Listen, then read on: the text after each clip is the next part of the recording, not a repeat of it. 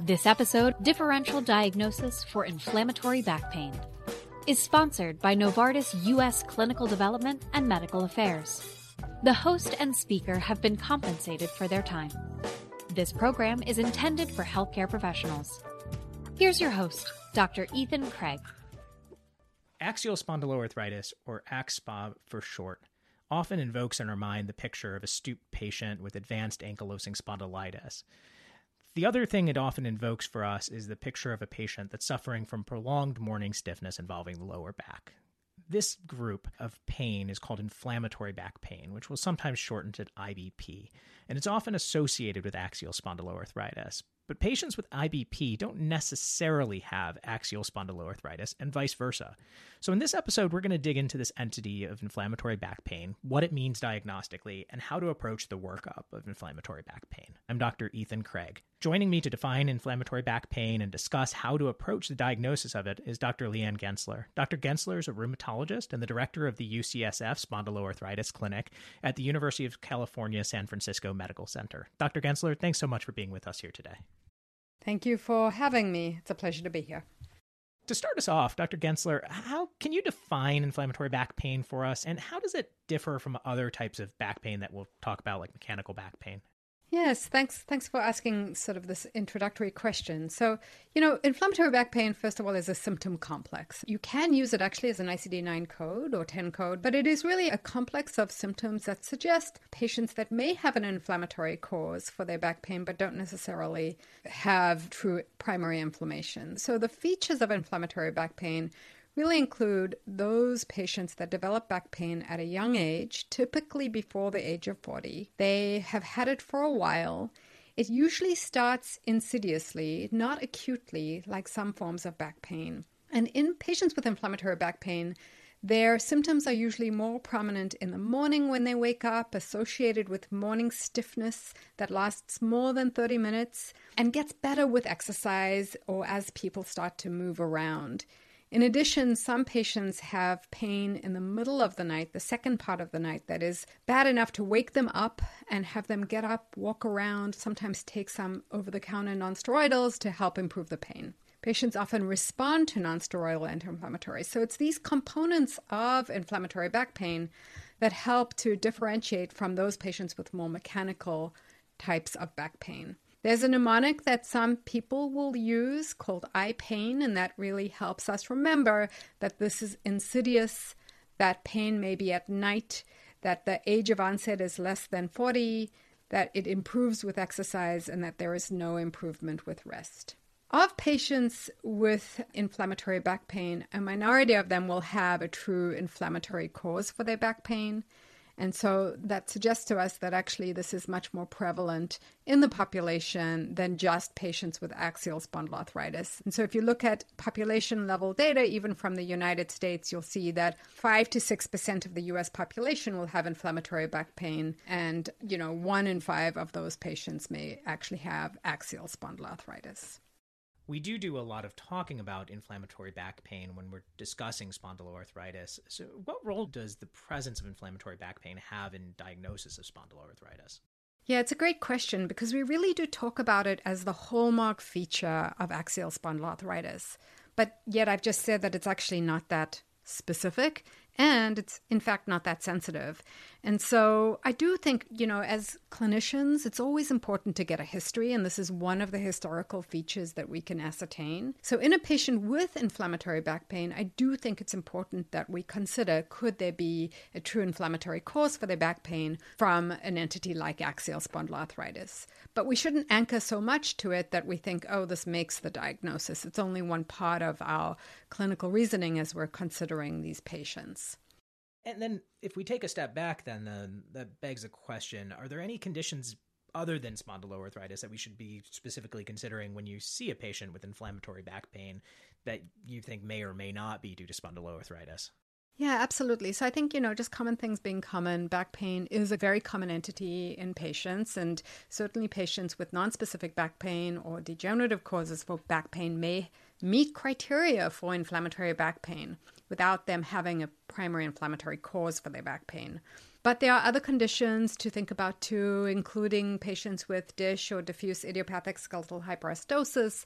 And then there are more concerning you know, diagnoses that I do think is important for us to consider, including infection, which of course is inflammatory, but for other reasons, whether it be of the spine or of the sacroiliac joints. Malignancy certainly can be at play, whether it's of the bone itself or in the setting of hematologic malignancies like leukemias. And then fractures can present with inflammatory features. In particular, we'll see those as insufficiency fractures in people with low bone density or after delivery of a baby in a woman. So, in a patient that you see in clinic, that you know this patient immediately has inflammatory back pain, clearly kind of fits that picture, but doesn't seem to have a diagnosis of spondyloarthritis. Maybe you look and don't see any of the other clear pathologies that you just mentioned. Do we know anything about kind of how these patients behave over time? What comes of these patients with inflammatory back pain over time? Well, it's a hard question to answer because it assumes that you have complete follow up on patients that present with inflammatory back pain. So I think any publications that look at this or any studies that really look at this are going to have some bias associated with them. So, Dr. Gensler, if we look at a specific example, then how would you approach, say, a patient that has inflammatory back pain and is found to be positive for HLA-B27, but doesn't have any other apparent features, at least, of axSpA? Yeah.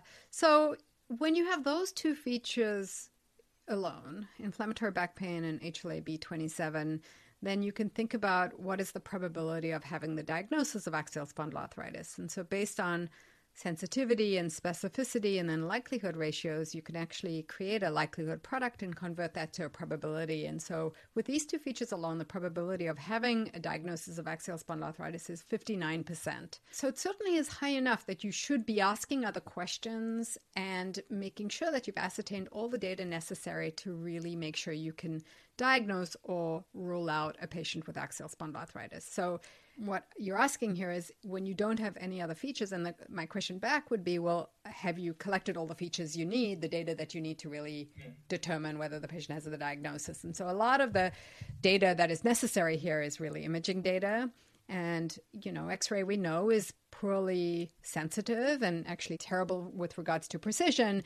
So if you do an x ray, and, and there's even controversy as to whether that should be the first imaging study, and that's negative, you really do need to go on to an MRI to determine whether the patient has sacroiliitis, which would confirm the diagnosis for you. However, even in the presence of a negative MRI, so you do the imaging, workup, you ask all the relevant questions, and all you're left with is inflammatory back pain and an HLA B27 test, then the question becomes well, if the patient doesn't have the diagnosis today, number one, what explains their symptoms? And then number two, could they be in a preclinical state?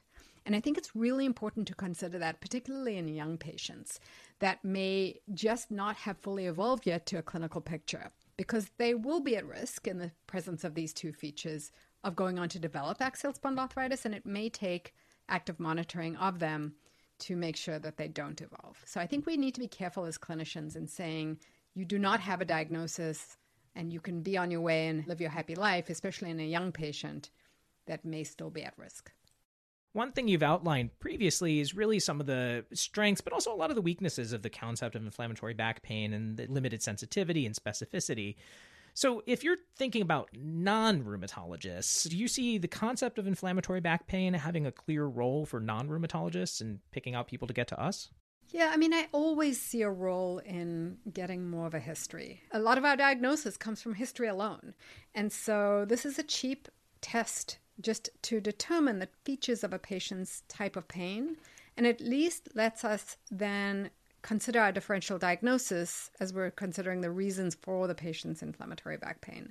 So, yeah, especially I, I, think there are certain providers that are seeing patients for back pain in particular or musculoskeletal conditions, so sports medicine, orthopedics, primary care.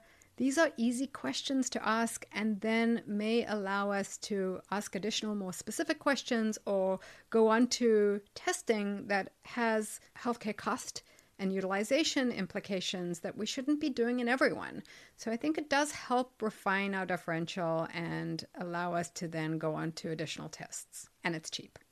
And that's a great way to round out our discussion on this topic. And I really want to thank my guest, Dr. Lianne Gensler, for sharing her perspectives on inflammatory back pain and its role in diagnosing spondyloarthritis and other conditions. Dr. Gensler, it was great speaking with you today. Thank you. Thank you.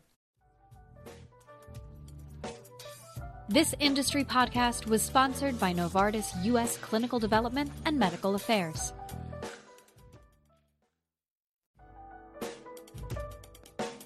This episode, differentiating fibromyalgia and axial spondyloarthritis. Can these conditions co occur? Is sponsored by Novartis U.S. Clinical Development and Medical Affairs. The host and speaker have been compensated for their time. This program is intended for healthcare professionals. Here's your host, Dr. Ethan Craig. Many patients with fibromyalgia may present with symptoms that look consistent with axial spondyloarthritis. These patients with overlapping symptoms can make reaching an accurate diagnosis of spondyloarthritis, or for that matter, fibromyalgia, challenging, especially in cases with borderline features. So, how can we improve the diagnosis of these patients? I'm Dr. Ethan Craig. Joining me to take a look at this challenging scenario and discuss how to work through it is Dr. Lianne Gensler. Dr. Gensler is a rheumatologist and the director of the UCSF uh, Spondyloarthritis Clinic at the University of California, San Francisco Medical Center. Dr. Gensler, thank you for being here today. Thanks for inviting me. So let's start with some background. Dr. Gensler, how often do we see fibromyalgia co occurring with axial spondyloarthritis? Yeah, so of course, I guess that just depends on how are both the diagnosis of axial spondyloarthritis and fibromyalgia being made. And it's really a challenge to make both of these diagnoses in the same patient because it requires that we have said the patient with axial spondyloarthritis does not have disease activity that's driving the pain. And the reason why there is overlap in some of these presentations is that we know patients with axial spondyloarthritis may have enthesitis, and many of the areas that would be tender at enthesial insertion points could be also tender in the setting of fibromyalgia. So it's a challenging entity to disentangle. Based on literature out there, the range of fibromyalgia co occurrence in patients with axial spondyloarthritis is probably somewhere between 16 and 30 percent. But many of the studies that have assessed this have not necessarily excluded patients with true active axial spondyloarthritis. And one of the areas, as you mentioned, that can be particularly challenging in diagnosing these conditions is differentiating those fibromyalgia tender points, as it were, from enthesitis. Is there a reliable way to distinguish these two entities? In some areas. So, for example, the Achilles tendon insertion or the plantar fascia insertion on the calcaneus isn't really a fibromyalgia tender point. In addition, areas like the patella tendon insertion on the tibial tuberosity, that's a fairly bony structure. And so, in the setting of true inflammation, sometimes that area is warm and swollen. That should not be a fibromyalgia tender point or an area of tenderness.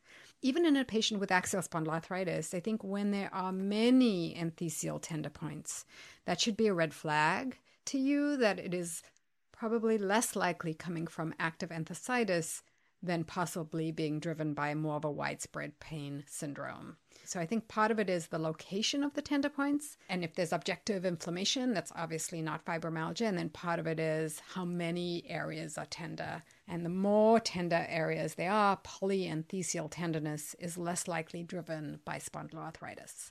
So, those are some of the clinical ways for us to think about differences. Of course, you can use objective imaging studies to look for enthesial inflammation. And an easy point of care study, if you do ultrasound in your clinic, could be to look at inflammation by ultrasound.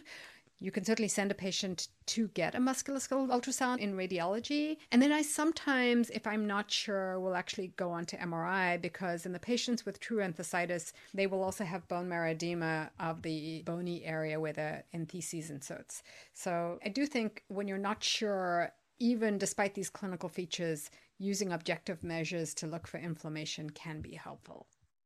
So, another factor that can be really challenging is considering disease activity in patients that you think have axial spondyloarthritis, but also a component of fibromyalgia. So, how do you approach disease activity monitoring in patients with comorbid fibromyalgia, and what do you use to monitor these patients? Yeah, it's a great question. So I do measure disease activity at every visit by using a specific PRO, patient reported outcome. I use the BASDAI, and then I also calculate the ASDAS, which adds in the patient global and typically the CRP. And so, in a patient with fibromyalgia and axial spondyloarthritis, these may be high, but by following them over time, as I tell patients, they're their own control. And so, when I see improvement, even if it still persists as being high, that is helpful to me. And stability is helpful to me as opposed to not knowing where a patient was before and just reporting a high degree of pain and symptoms or fatigue. I also, from a PRO standpoint with the BASDAI, certain of the questions, if you look at the components, is really helpful. So I'll see a patient with high disease activity, and then I'll look back at the components and I'll see that actually the thing that is really high today is fatigue. And fatigue obviously is non-specific. It certainly could be a manifestation of active inflammation. But if that's the only thing that's up and actually the patient's axial symptoms are better or stable, that suggests maybe something else is driving the overall disease activity. Dr. Gensler, what do we know about the impact of having fibromyalgia on outcomes for patients with axial spondyloarthritis in the long term? Yeah, so in the setting of both conditions, you can imagine that if we're measuring response to treatment by symptoms of pain and fatigue, and patient global, then those may be less responsive to immunomodulatory treatment than thinking about the patient more sort of holistically and approaching all of the ways pain manifests. So I think we just need to be realistic in a patient that has both axial spondyloarthritis and fibromyalgia. Doesn't mean that they don't warrant the same treatment, but in terms of expecting them to reach remission or responding as well as a patient that only has axial spondyloarthritis, there may be a difference. I think it's typically our female patients that are diagnosed with fibromyalgia more, and in fact, misdiagnosed with fibromyalgia over axial spondyloarthritis. And so we do need to be careful as clinicians not biasing our approach to patients' treatment recommendations based on the presence of fibromyalgia or considering fibromyalgia as the primary driver of their pain. Every patient with axial spondyloarthritis deserves treatment if they have symptoms that would warrant that or could improve. And I think it's sometimes only after we've treated those patients that we are left with saying, well, what's residual may be driven by fibromyalgia. So this comorbid condition could actually hurt patients if we were really focused on the fibromyalgia based on what we know, then, how often do you think we might be misclassifying in the other direction uh, and misclassifying patients with fibromyalgia as having axial spondyloarthritis, both clinically and in the research environment? Yeah, so I think that definitely happens. This is the overdiagnosis as opposed to the underdiagnosis. It more typically happens in patients with non radiographic disease because the MRI findings, we're still learning about MRI as a biomarker and understanding what the implications of bone marrow edema are, for example. And so, in the setting of radiographic disease, if you truly have damage to the sacroiliac joints, in particular with extensive damage, i.e., large erosions or pseudo widening of the joint or joint space narrowing or partial ankylosis or full ankylosis, there is no question that's a patient with radiographic axial spondyloarthritis or ankylosing spondylitis. But it's the other group, the patients that don't have a lot of damage, that may be diagnosed with axial spondyloarthritis, who may actually have fibromyalgia. Great. You know, well, with those final thoughts in mind, I want to thank my guest for helping us in thinking about differentiation of axSpA from fibromyalgia and how we approach those difficult patients that do have both conditions. And Dr. Gensler, it was great speaking with you today. Thank you. Thank you. This industry podcast was sponsored by Novartis U.S. Clinical Development and Medical Affairs.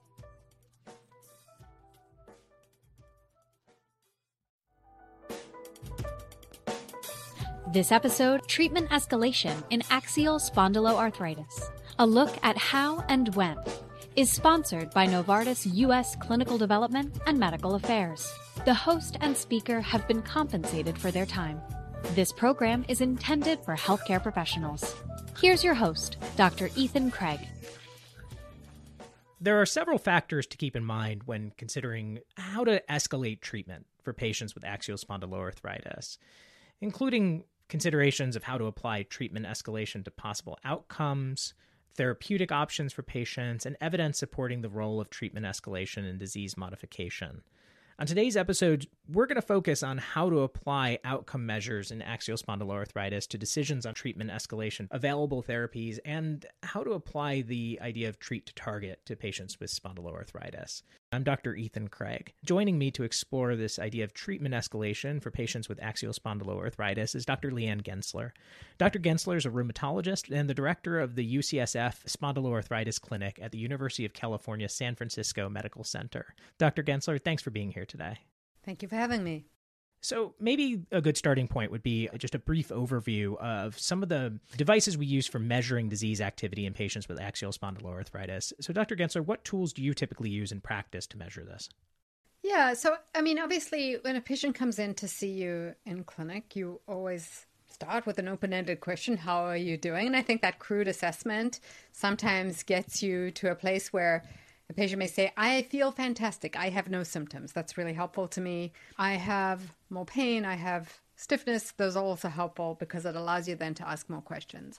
I do like to quantify patients' disease activity, and I use the same outcome measure every visit so that I'm able to look at it over time with an individual patient. So for me, I use spondyloarthritis specific disease, and in particular, I use the Bath Ankylosing Spondylitis Disease Activity Index or BASDAI. I also like to measure function. I think functional impairment, we know if people are very impaired, it will have an impact on their long term outcomes. And so I measure the BASFI, or the Bath Ankylosing Spondylitis Functional Index. And then, because we know in axial spondyloarthritis that disease activity is actually better measured by an ASDAS, the ankylosing spondylitis disease activity score, I do use the ASDAS, which draws from the BASDAI and includes the patient global and C reactive protein. In general rheumatology practice, the RAPID 3 is used because it can be used generically across patients of many disease states. So, I know that is being used in the community. And I think the point is that if you're measuring something, you can compare it within an individual patient over time. So uh, those are the measures that I like to use and other measures that people are using, but I think measuring something is helpful for the individual patient. In particular for axial spondyloarthritis, patients often come into clinic and they give you a gestalt of how they're doing, but actually when you measure it quantitatively, it may actually look different. And that's because these patients tend to accommodate over time. They've had their disease a long time, and so there is a new normal for them that you may not get to the burden of disease by just asking them, How are you doing today? And I find by being able to quantify their symptom burden gives me a little bit of a better sense than what they are sometimes telling me. And if we're going to ultimately kind of ask the question of treating to target, maybe the next question is to pivot a little bit and ask what do we know right now as far as what are therapeutics like NSAIDs and biologics? What kind of impact do they make on long term outcomes for patients with AxSpA? Yeah, so we didn't really talk about whether we should treat patients to target, but just in terms of what are our tools in our toolbox. So I think the first thing in axial spondyloarthritis is to consider that not all the tools need to be pharmacologic. This really requires a very holistic approach to treatment, including both pharmacologic treatments and non pharmacologic interventions like physical therapy, exercise, counseling on healthy weight management, smoking cessation all of those things are really important to a patient's outcome. If we focus on the therapeutics with a pharmacologic angle, then NSAIDs are the first line therapy. And that's because they actually work very well. And I think there's a lot of you know, rheumatologists that compared to immunomodulatory treatments, NSAIDs feel like they are really small fry. And I actually think that the return uh, for the investment is quite good. And I have many patients that are on NSAIDs alone and have been on these agents for many years and have done very well. I think as we use NSAIDs in the news in the last decade or so, we have to consider cardiovascular risk. And so you have to take an individual patient with axial spondyloarthritis and take that into account as you think about using NSAIDs, particularly high dose and continuously. And so I am more cautious in older patients, certainly a patient with known cardiovascular disease, we wouldn't use an NSAID in. In a patient with cardiovascular risk, for example, uncontrolled hypertension, I'm also a little bit more cautious. And then taking into account the bleeding risk is an important, especially as patients get older. And certainly effects on renal function. So those are the like short-term benefits. I think they work very well, but long-term risk something to consider, particularly in our older patients or patients with comorbidities. So I think the other question that comes up for NSAIDs is do they modify the course of disease? And in particular, do they prevent damage from accruing in patients with axial spondyloarthritis? And this has been looked at in a couple of studies. Some other follow up studies from observational data, including my own and from the cohort out of Germany, has shown that maybe COX selective NSAIDs may have differential benefit, but I think the jury is a little bit out still in terms of whether NSAIDs will actually modify the course of disease and still having symptoms and you're thinking about transitioning that patient with axSpA over to a biologic. Dr. Gensler, how do you decide, first of all, when to kind of throw in the towel on NSAIDs when you feel like they've not had a good response? How do you decide whether or not to switch therapies in this situation? Yeah, so I mean, I think first of all, it's always a shared decision, right? I don't make these decisions unilaterally. It's always sort of getting a sense of where the patient is, not just that they're not responding, but what's their preference? There are many patients that are very hesitant to escalate to immunosuppressive medications, especially as we emerge from a pandemic. So, despite the data that suggests that these don't have a detrimental impact on people with COVID infections, but I think that it's got to be a shared decision. So, you know, if we think about like what do the guidelines recommend in this situation? Well, they recommend two things before even considering escalation. One is have you given the patient enough time on an NSAID? So I typically tell patients that it takes about 48 hours to see a benefit from an NSAID because some of our NSAIDs are longer acting and that they're not going to work right away. You need to give it two weeks before you're going to throw in the towel on that particular NSAID, unless, of course, they don't tolerate it, and then that's a separate issue and then factors also into decision to escalation. The guidelines, both the ACR guidelines from 2019 and also now the EULAR guidelines from 2022, recommend two NSAIDs, two full dose of NSAIDs before escalating. I think that's reasonable. There is comparative effectiveness data suggests that there's not a lot of difference between NSAIDs. Sometimes patients come to us on NSAIDs that they've been using over the counter or on their own. And so I will give them credit for that trial, especially if they've used a full dose of that over the counter NSAID and then a prescribed NSAID before escalating to the next stage. And let's say for the patient that you already have in a biologic that's still having ongoing you know, inflammatory back pain symptoms, you know, clear active disease, how do you go about thinking about how to switch those patients or escalate therapy? Yeah, so important because we really do not have a lot of treatment options here.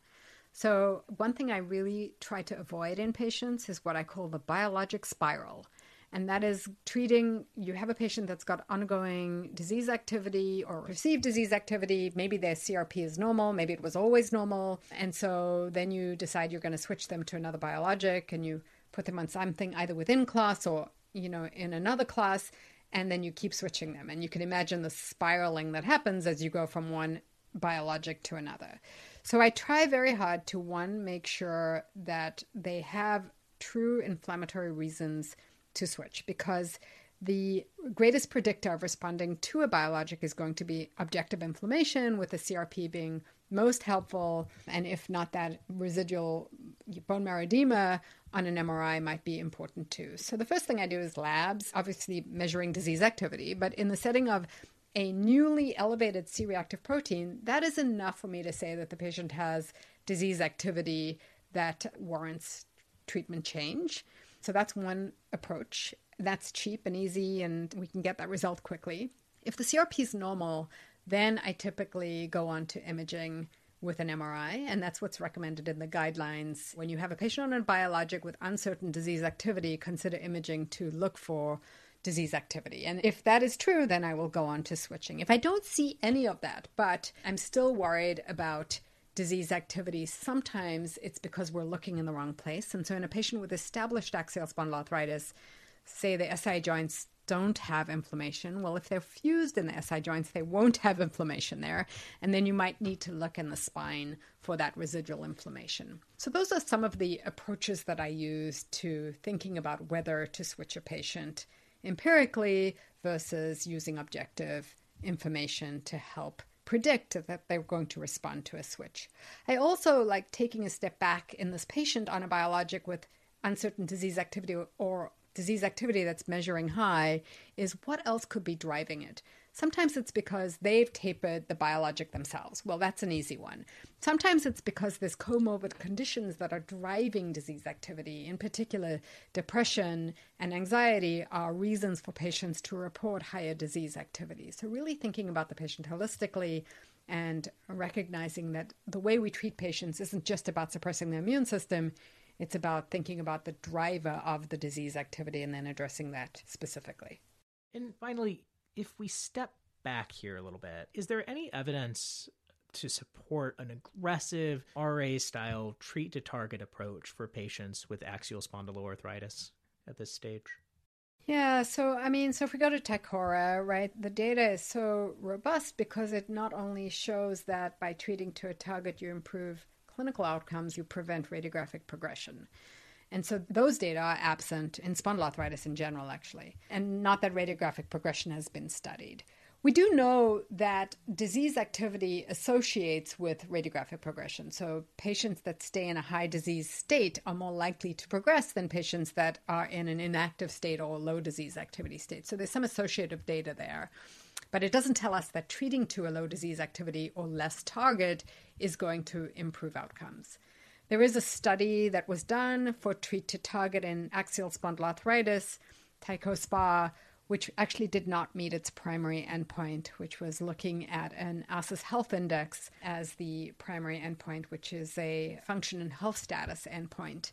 There are several reasons why that study may have been limited, and so I think the sense is that it may have been the study design and really expert centers that were treating these patients more perhaps than we would do in general practice and also seeing them much more frequently than we might do in a general rheumatology practice. That said, I don't think we have evidence to say that we should treat patients to a inactive disease state. And I think there are a lot of patients that may not get there, and we could land up overtreating patients if we use a specific cutoff. I do think it's helpful to have treatment goals with patients, and that is dependent on the individual patient. And we can always be aspirational and aim for remission in patients at a group level, even at an individual level. I think patients look to us not just to help improve their disease activity, but to give them hope. And some of the ways we do that are by letting them see light at the end of the tunnel that we can improve their disease activity and at least aim for the stars with a remission. It's great. Aiming for the stars is a nice theme for this program. And as we come to the end here, I want to thank my guest for helping us better understand treatment and escalation for patients with AxSpa. Dr. Gensler, as always, great speaking with you today. Thank you so much. This industry podcast was sponsored by Novartis U.S. Clinical Development and Medical Affairs.